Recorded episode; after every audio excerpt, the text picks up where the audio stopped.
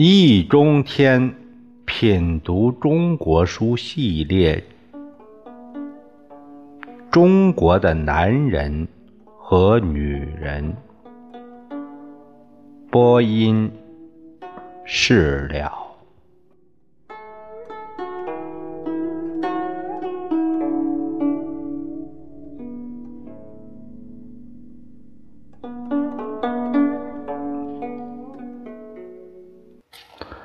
第一章，男人。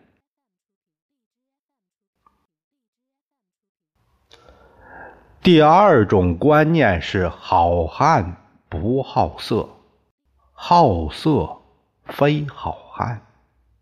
这是一种观念顺理成章的结论。因为中国的英雄好汉们，既然已下定决心割断和告别儿女之情，那么不割舍此情的，便不再是英雄，而只是狗熊和孬种，甚至再进一步，还多半可能是流氓和歹徒。道理也很简单。因为英雄和别的什么事物不一样，也要有自己的对立面，并因这对立面的存在而存在。世上之所以有英雄好汉，是因为世界上有坏蛋孬种。英雄好汉身上有的，必是坏蛋孬种身上没有的；英雄好汉身上没有的。则又必是坏蛋孬种身上有的英雄好汉们，既然与女色上不十分要紧，那坏蛋孬种们必十分好色。英雄好汉们既然为女色的手段却不会，那坏蛋孬种们必。精于此道。事实上，在中国古代文艺作品中，那些心中想着女人，能在女人面前充分显示男性的性特征和性魅力的人，那些有性欲、有性感、有性能力、性技巧的人。那些精于女色手段、房中技巧、性爱艺术的人，不是败类便是匪类，不是奸人便是小人，不是怂棍就是恶棍，不是文痞就是地痞。比如张文远、西门庆、裴如海之流。西门庆之流是流氓恶棍，这个没问题。西门庆之流死有余辜也没问题，问题在于为什么偏偏是西门庆这样死有余辜的流氓恶棍才具有性魅力，而让女人轰动春心，才具有性能力，让女人大得快感呢？这无疑牵涉到中国文化对性、爱情、婚姻、家庭的一系列问题的看法，只能在以后慢慢细说。要说的只是把性作为一种专利让给坏蛋孬种、流氓恶棍，其实不是一件好事。对那些坏家伙来说，实在让他们大占便宜；对于好汉们而言，未免得不偿失。因为依照辩证法，矛盾对立的双方都只有当对方存在时，自身才存在。世界上如果没有了女人，也就没有了男人了。所以，心中没有男人的女人不是好女人；心中没有女人的男人也不是好男人。好汉们为了当英雄，结果却丢掉了或部分丢掉了男人的身份，是合算呢，还是不合算呢？甚至连带中国的女人也只好自认倒霉，死了那份爱慕英雄之心。中国的女人既然无英雄可爱，那么没奈何。只好去爱病人、蠢人或所谓老实人，比如呆头呆脑的董永、傻里傻气的许仙和多愁多病的张生。如果他们不想委身于西门庆之流的话，这可真是悲莫大焉。第三种就是忠臣孝子，除了李逵一类的江湖好汉，几乎无一例外，计色如仇，计性如仇。再一点，还有就是忠臣孝子这一类的正派人物，也差不多一样，不好色。或者是无性欲，甚至无爱情，比如诸葛亮就没有什么爱情故事，他的太太则叫阿丑。关羽、张飞也没有，甚至连潇洒英俊的赵云也没有。赵云和周瑜一样，都是少年英俊将军。那赵云。既然是真英雄，身边就不能有一个小乔。结果周瑜命短，赵云善终。至于刘备，虽然讨过好几回老婆，但那是为了汉作延绵，是政治任务。何况刘备本人也并不把老婆当回事儿。还说过“兄弟如手足，妻子如衣服”之类的混账话，所以仍然可以算作英雄。这类忠臣孝子或乱世英雄，便是本书要说的第三类角色。他们当中相当多一部分，无妨称之为无骨的男人。如果说第一类形象多半是奶油小生，那第二类多半是花脸儿、净角儿那么第三类形象在舞台上多半是虚声、老生。这类人脸不白，皮不嫩，说话没有奶味儿，有的声如洪钟，底气颇足。有的还会弄几下枪把，哎，比如刘备就在战场上和关羽、张飞一起战过吕布，宋江也在孔太公庄上教过徒弟。照理说应该像个男人，更重要的是他们从事的也都是男人的事业，或出将入相。安邦治国，或为官为宦，立政安民；或日耕夜读，修身齐家；或驰骋天下，逐鹿中原。即便玩弄权术、觊觎国宝者，要干的也是男爷们的勾当。说起来，这一类男性形象。原本应该是颇有希望的，可以看好的，因为他们既不像小白脸们那样无用，又不至于像黑旋风那样无情。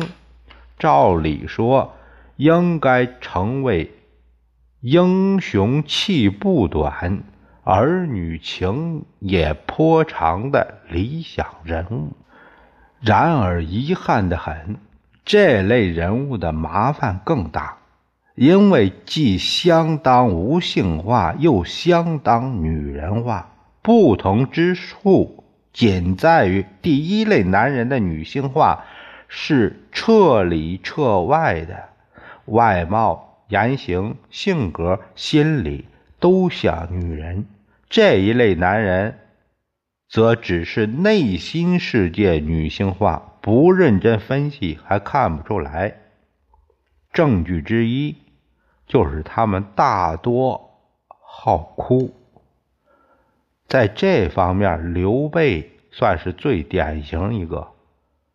他文韬不如孔明，武艺不如关张，唯一的本事就是会哭。哎，潸然泪下，涕泪横流，是他的拿手好戏。放声大哭，泣不成声，是他的惯用伎俩。他借了东吴的荆州不还，鲁肃一来讨，他就哭，哭的鲁肃心里酸酸的，再也开不得口。这虽然是诸葛亮的阴谋诡计，但此计能够凑效，也是看准了两点：一是刘备会哭，二是鲁肃怕哭。一个有女人本事，一个是妇人心肠，都够女人气的。历史上会哭的男人，当然绝不止刘备一个。事实上，几乎所有的忠臣孝子都会哭，而且都必须会哭。他们写给皇帝的奏折、表彰中。常有临表涕泣、感恩涕零之类的话，而在朝堂之上当众哭将出来的事儿也不少见。这些人在自己家里或自己的衙门营帐里，也许十分威严，相当的男性化；一到皇上面前，立马变成了女人，尤其是。如果受到皇帝的嘉奖或恩典，更是非哭不可，否则便是奸臣。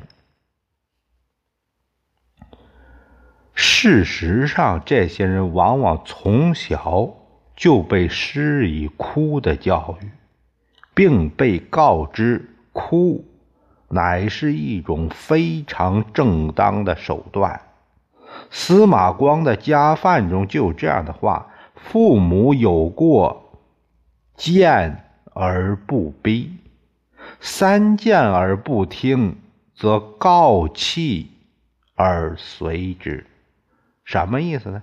就是说啊，父母有了过失或者做出了错误的这个决定，就要劝谏，劝一遍不听，劝第二遍还不听。就劝第三回，连劝三遍都不听，怎么办呢？那就哭，这岂不是公开教唆，以哭为手段吗？所以，中国的忠臣孝子或正人君子几乎没有不哭的，没有不爱哭的，因为非哭不足以证明其中。非哭不足以证明其正，尤其是当父亲过世、皇上驾崩之时，不但要哭，而且要哭得昏天黑地、爬不起来，叫做沾赐昏。结果慢慢的，哭就成了他们一种习惯性的行为。与之相对应的一部中国文学史，差不多就是一部痛哭流涕史。从长太息以掩涕兮开始，到前不久还风靡一时的台湾言情小说，眼泪都是其中。常见之物。什么泪眼问花，花不语啦；什么泪珠不用罗金意啦；什么遗民泪尽胡尘里啦；什么初闻涕泪满衣裳啊！不一而足，痛哭流涕者有女人，也不乏男人。最有豪气的说法，也不过只是。丈夫不做儿女别，临其涕泪沾衣襟。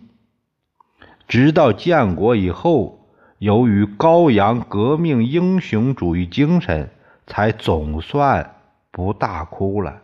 但深受中国文化影响的某邻国，他的电影中的民众仍以热泪盈眶为。家常便饭。当然，我们并不一般的反对哭，也并不认为一个男人就哭不得。毕竟，男儿有泪不轻弹。一个男人如果动不动就泪流满面、泣不成声，便不免有些女人气了。证据之二。便是他们大多善跪，和哭功一样，跪功也是这类人物的基本功。从小就训练惯了的，不但见了父母、长官、皇帝要下跪，便是见了朋友、敌人，甚至俘虏。有时也下跪，宋江就多次跪拜自己的俘虏，从清风山跪拜秦明开始，到后来活捉了高太尉，都一律是扑翻身子，那头便拜。但秦明、呼延灼、关胜这些人本是天罡星之术。自然凑合，宋江的跪拜只显得义气深重，大家没有话说。但这一百零八人聚齐以后，宋江抓住了官军将领，也如法炮制，就说不过去。因此，梁山好汉也有私下里杀俘的事儿，可见。到后来，好汉们也觉得宋江动不动就躬身下拜，未免窝囊。当然，跪拜原本是中国的礼节，和当今的鞠躬握手一样，所以不能一律看作没出息的表现。比如武松等人见了宋江，那头便拜，就只是。仰慕敬重、恭敬谦虚，并不失英雄身份。没出息的只有两种：一种是跪在女人面前大叫“娘子恕小生则个”，或者“娘子可怜小生”。比方，呃，《西厢记》中的张生，便是又跪小姐，又跪红娘。前前后后跪了好几回，不过前面说过，这类人物原本是女性化的，他们膝盖发软，也就不足为奇。问题在于，即便是西门庆这样的恶棍，多少会几下拳脚的也跪女人。当潘金莲问他：“你真个要勾搭我时？”西门庆跪下道：“只是娘子做成小生。”结果那妇人便把西门庆搂将起来，可见女人还真吃这一套。所以中国那些怕老婆的男人就有一个雅号叫“床头柜”。另一种是为了达到自己的某些目的，跪倒在男人的面前，并扬言对方如不答应，就绝不起身。这实在本应是女人才使用的要挟手段，可惜往往成了中国人的专利。不但忠臣孝子一类的人物频频使用，个别情况下江湖好汉也要用一用的。比如宋江就是这种又哭又跪又趴在地上不起来的做法，和张生一类人物其实并没有两样。不同之处就是在于张生、许仙这类人跪在女人面前，向着女人哭诉；刘备、宋江这些人跪在男人面前，向男人哀求。跪在女人面前固然掉价，显得不像男人；跪在男人面前，那岂不更像女人吗？可惜大家好像。又不觉得。事实上，中国男人的软骨病多半是这种哭功和跪功培养出来的。试想，一个从小就会哭会跪，动不动就跪在地上哭哭啼啼的人，怎么能挺起胸膛去做人？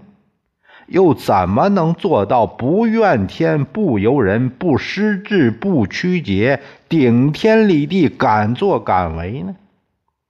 不要说当什么英雄好汉，便是要被称为成年男子，只怕都成问题。因为这种用跪倒尘埃、泪流满面、赖在地上不起来的方式来感动或要挟对方的做法，如果要给一个最高的评价，大约也只好叫做撒娇。那么，谁最有资格撒娇呢？